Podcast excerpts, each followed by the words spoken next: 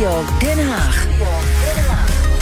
Als je van ministeries de financiële tegenvallers en risico's opvraagt, wat krijg je dan? Precies, een lijst waar zelfs Sinterklaas de hik van krijgt. Dat uh, schreef ChristenUnie-Kamerlid Pieter Grimwis op X nadat Omtzigt opstapte van de formatietafel. Hoogleraar overheidsfinanciën Bas Jacobs sluit zich daarbij aan. Is er sprake van een financiële noodtoestand, zoals Omtzigt die ziet, of valt het allemaal wel mee? Bas Jacobs is hier en Pieter Grimwis is in Den Haag woordvoerder financiën van de ChristenUnie. En Leendert Beekman, onze politiek verslaggever, is er ook bij. Goedemiddag allemaal. Goedemiddag. Goedemiddag. Goedemiddag. Ja, Pieter Grimwis, um, uw post op X kwam niet helemaal uit het nieuws. Want u zat tijdens de formatie van Rutte 3 en 4 met uw rekenmachine aan tafel. Um, was er toen ook al zo'n lijst van de ministeries waar Sinterklaas dan de hik van zou krijgen? Ach, het gaat iedere keer eh, net iets anders. Maar ja, het is eh, vrij gebruikelijk om informatie uit te vragen bij de departementen. Meestal zit daar dan uh, het ministerie van Financiën tussen. Uh, en dan in bijzonder de afdeling, de IRF, de Inspectie der Rijksfinanciën, die een beetje terugduwt. Mm. En zegt: ja, dit schrijven jullie wel op als vakdepartement. Maar dit is geen tegenvaller of dit is geen risico, maar dit is gewoon een wens. En uh, sorry jongens, uh, wensen, dat doen we hier niet. Uh, alleen echte harde tegenvallers. Dus dat is gebruikelijk. En het andere is, het is sowieso gebruikelijk in, de, in het jaarlijkse verkeer tussen de minister van Financiën en de vakdepartementen. Dan ieder jaar, in het begin van het jaar, komen de departementen met alle tegenvallers en donderwolken, zoals dat dan heet. Mm. En ja, gaat de minister van Financiën vooral heel vaak nee zeggen. Dus ja, dat is niet iets om zenuwachtig van te worden. Het is net alsof je je, je kinderen eerst een, de speelgoedbundel van een of andere speelgoedketen laat door doorbladeren en vervolgens een verlanglijstje laat opstellen. Ah. Dat is eigenlijk wat er is gebeurd. Nou okay. ja, dat, dat, krijg je dan inderdaad een verlanglijstje waar Sinterklaas zelfs de hik van krijgt. En Bas Jacobs, is het inderdaad normaal of gebruikelijk dat ministeries dan, nou laten we zeggen, niet bescheiden zijn in hun lijsten van mogelijke tegenvallers en risico's? Ja, natuurlijk. Want uh, uh, dit is een, uh, wat ik als econoom het Ranja-probleem noem. We hebben een, een, beschikbare hoeveelheid geld. Dat wordt verdeeld onder die verschillende ministeries. En die zijn net als een kleuter. of twee kleuters met één glas Ranja en twee rietjes. Wat de een krijgt, dat krijgt de ander niet. Dus die willen natuurlijk zo snel, zoveel mogelijk uit die schatkist naar hun departement toetrekken. En het ministerie van Financiën moet dat een beetje tegengaan. Ja, dus er zit gewoon een prikkel in. ze hebben belang bij het opstellen van rampen en uh, rampscenario's. Ja, maar goed, ik denk dat we nu al veel te lang over deze lijst praten. Uh, want, uh, en, want Pieter Omtzigt zocht naar een uitweg, denk ik, uit die coalitieonderhandelingen. En uh, ik denk niet dat we heel veel nieuws gehoord hebben. Nee. Ik heb nog niks uitzien lekker waarvan ik denk, nou daar uh, hadden we nog niet eerder over nagedacht. Dat heb ik nog niet eerder gehoord. Dat hebben we nog niet eerder gezien. Dus ik heb nog niks nieuws gehoord uh, uit, uit die documenten. Dus uh, misschien was het een laatste druppel voor omzicht in het proces.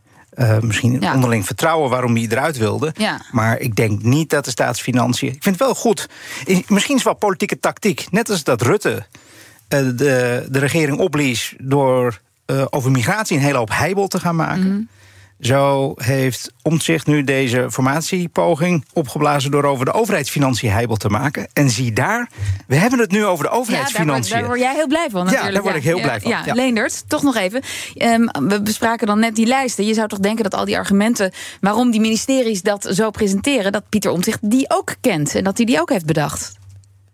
Ja, zeker. En er ligt ook een advies van topambtenaren. En advies is al heel lang bekend. De stuurgroep begrotingsruimte. Wat staat daar nou in? Het volgende kabinet moet 17 miljard bezuinigen of extra ophalen. Dus uh, belasten. Mm -hmm. Het is tijd om de broekriem aan te halen, is de boodschap. Zonder ingrijpen zal het begrotingstekort de komende kabinetsperiode hard groeien. Klaas Knot van de DNB heeft dat bij Buitenhof nog een keer herhaald. En zoals ze dan in Den Haag zeggen, de tijd van gratis geld is voorbij. Ja, en Pieter Grimwis, uh, toch was volgens u de uitgangspositie van Nederland na de val van Rutte 1 in 2012, we gaan een stukje terug in de tijd, veel slechter dan nu. Moeten we dan concluderen dat er gewoon niet zoveel aan de hand is? Nou ja, omdat de suggestie werd gewekt door uh, uh, Pieter Omtzigt, ook in zijn brief. Alsof het allemaal zo, zo uh, zwartgallig allemaal was. en inderdaad, de uitgangssituatie voor de overheidsfinanciën is iets minder goed dan in 2017 en in 2021. Ook qua economische conjunctuur en ook qua hoe met de overheidsfinanciën is omgegaan. Maar als je nog iets verder terug gaat naar de formatie van 2012, toen was de uitgangssituatie echt veel slechter. Toen, waren er, toen was de staatsschuld hoger. Toen was het geraamde tekort in, van van het CPB in het voorjaar van 2012 was voor het jaar erop 4,6% in het rood. Mm. Dat is allemaal veel draconischer en dramatischer dan de uitgangspunten nu. Wil niet zeggen dat het allemaal roosgeur en maneschijn is. Het is inderdaad iets minder dan in 2017 en 2021. En inderdaad, de overheid heeft een ander soort begrotingsbeleid gevoerd dan in de jaren 2012, 2017. Maar uh, dat is absoluut geen reden om dan te zeggen: ik loop er weg. Dus in die zin ben ik het wel eens met Bas Jacobs. Het is meer een gezochte reden om uh, ja, de deur uh, van de, de formatiedeur mhm. voorlopig achter je dicht te trekken. Dan dat er echt feitelijk iets serieus aan de hand is. En inderdaad, wat Leendert zei over dat advies van de studiegroep begrotingsruimte, dat is al een poosje bekend. Daar hebben partijen ook op geanticipeerd in hun verkiezingsprogramma's. En dan bedoel ik die partijen die het hebben door laten rekenen door het Centraal Planbureau. Die hebben ook allemaal een iets uh, ja, een, een, financieel beleid voorgesteld. Waarbij je weer in ieder geval onder die 3% eh, van, uh, van Europa komt. Hè, die 3% begrotingstekort. Dat is niet zo vergaand als uh, het advies van die ambtenaren. Maar is wel duidelijk een ander begrotingsbeleid dan in de jaren daarvoor werd voorgestaan. Ja. Dus ja, dat is allemaal niet iets om van je stoel te vallen. Maar er zijn wel twee verschillende onderwerpen. Het, voeren begrotingsbeleid op basis van het advies van de studiegroep Begrotingsruimte van Leendert. En de tegenvallers die altijd ieder jaar weer door, een, door de ministeries worden opgeschreven. Ja. Bas Jacobs, nog even naar die situatie toen en nu. Wat zijn de grootste, de grootste verschillen? Toen kwamen we net uit een uh, economische crisis, financiële crisis. Ja, de macro-economische situatie in 2012 was totaal anders dan nu. Toen hadden we uh, de naweeën van een financiële crisis. In Nederland ging de huizenmarkt nog hard onderuit. De werkloosheid was hard aan het oplopen. We hadden grootschalige vraaguitval. Mm. Uh, en de overheid ging dat verergeren met een heel zwaar bezuinigingsbeleid. Toen was hard op de rem staan niet verstandig. En draconische bezuinigingen die we hebben doorgevoerd in Rutte 1, Rutte 2. Uh, uh, en ook diverse tussentijdse akkoorden die zijn gesloten. Dat is zeer slecht geweest voor de Nederlandse economie. Nu is de situatie heel anders. Nu hebben we een economie met oververhitting, met hoge inflatie, met grote arbeidsschaarste, met een output gap, dat wil zeggen uh, een, een uh, niveau van productie wat een aantal procent boven de potentiële capaciteit ligt van de economie. Die economie staat nu onder spanning en nu is het niet verstandig om heel erg ruim te gaan begroten. Dus nu is het verstandig om dat om te buigen richting kleinere tekorten uh, want de conjunctuur kan het op dit moment niet hebben. Nee, dus belasten of bezuinigen? Ja, en ik, uh, ik heb uh, ook een beetje meegedacht met die studiegroep begrotingsruimte. Ja. Uh, ik denk dat het nu heel verstandig is om de, in ieder geval de richting van beweging is nu naar beneden. En als we niks doen, dan schieten we gewoon aan het einde van de komende kabinetsperiode ruim door de 3% heen. En als BBB en de PVV een zin krijgen, dan moet je niet raar opkijken dat je door de 5% hm. heen gaat. Dat is niet de goede richting. Het moet wat terug. Moet je nou helemaal terug naar nul? Nee. Uh, Twee is misschien redelijk. Er zit geen wetenschappelijke precieze uh, uh, maat van hoe groot dat getal dan moet zijn. Maar de richting van de beweging moet terug in plaats van ruimer. En Leendert, zit de terughoudendheid van NSC alleen bij de tegenvallers of is er een groter probleem? Ja, er zijn wel grote zorgen. En dan wil ik vooral even wijzen op de brief van Omzicht die hij aan de leden schreef. Het heeft toch wat te maken met de verkiezingsbeloftes van onder andere de PVV. En later ook nog een tweet van Wilders, waarin hij zei: We gaan niet bezuinigen. En hij schrijft in zijn brief: Nieuw sociaal contract wil onder geen beding beloftes maken aan Nederland. Waar ze van tevoren van weten dat het loze beloftes zijn. en die de aankomende kabinetsperiode niet waargemaakt kunnen worden. Bestaanszekerheid bouw je niet op luchtkastelen. Dat is wel een duidelijke boodschap. Ja. Ja, hier moet ik toch even de kaart van de studie Nederlands trekken, uh, Leendert. Mocht je omzicht spreken, het is beloftes doen, niet beloftes maken. Dat is een uh, anglicisme. Maar goed, heeft, Bas Jacobs heeft omzicht hier een punt van... ja, we, we, we gaan geen uh, dingen beloven in een campagne die we niet na kunnen komen. Ja, dat, dat snap ik heel goed. Maar dit wisten we natuurlijk van tevoren ook al.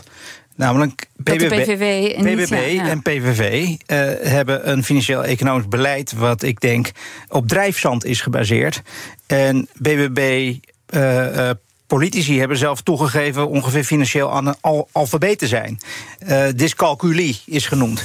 Nou, op het moment dat je dan in een coalitie onderhandeling gaat zitten over het financieel-economisch beleid. En deze partijen willen alleen maar meer uitgeven, niet de belastingen verhogen. Terwijl we aan de andere kant omzicht met NSC en de VVD hebben, die zeggen van ja, tekort moet kleiner. Dat kan alleen maar door minder uit te geven of de belastingen te gaan verhogen. Nou, dan heb je dus een totale padstelling. Die had je van tevoren kunnen uittekenen.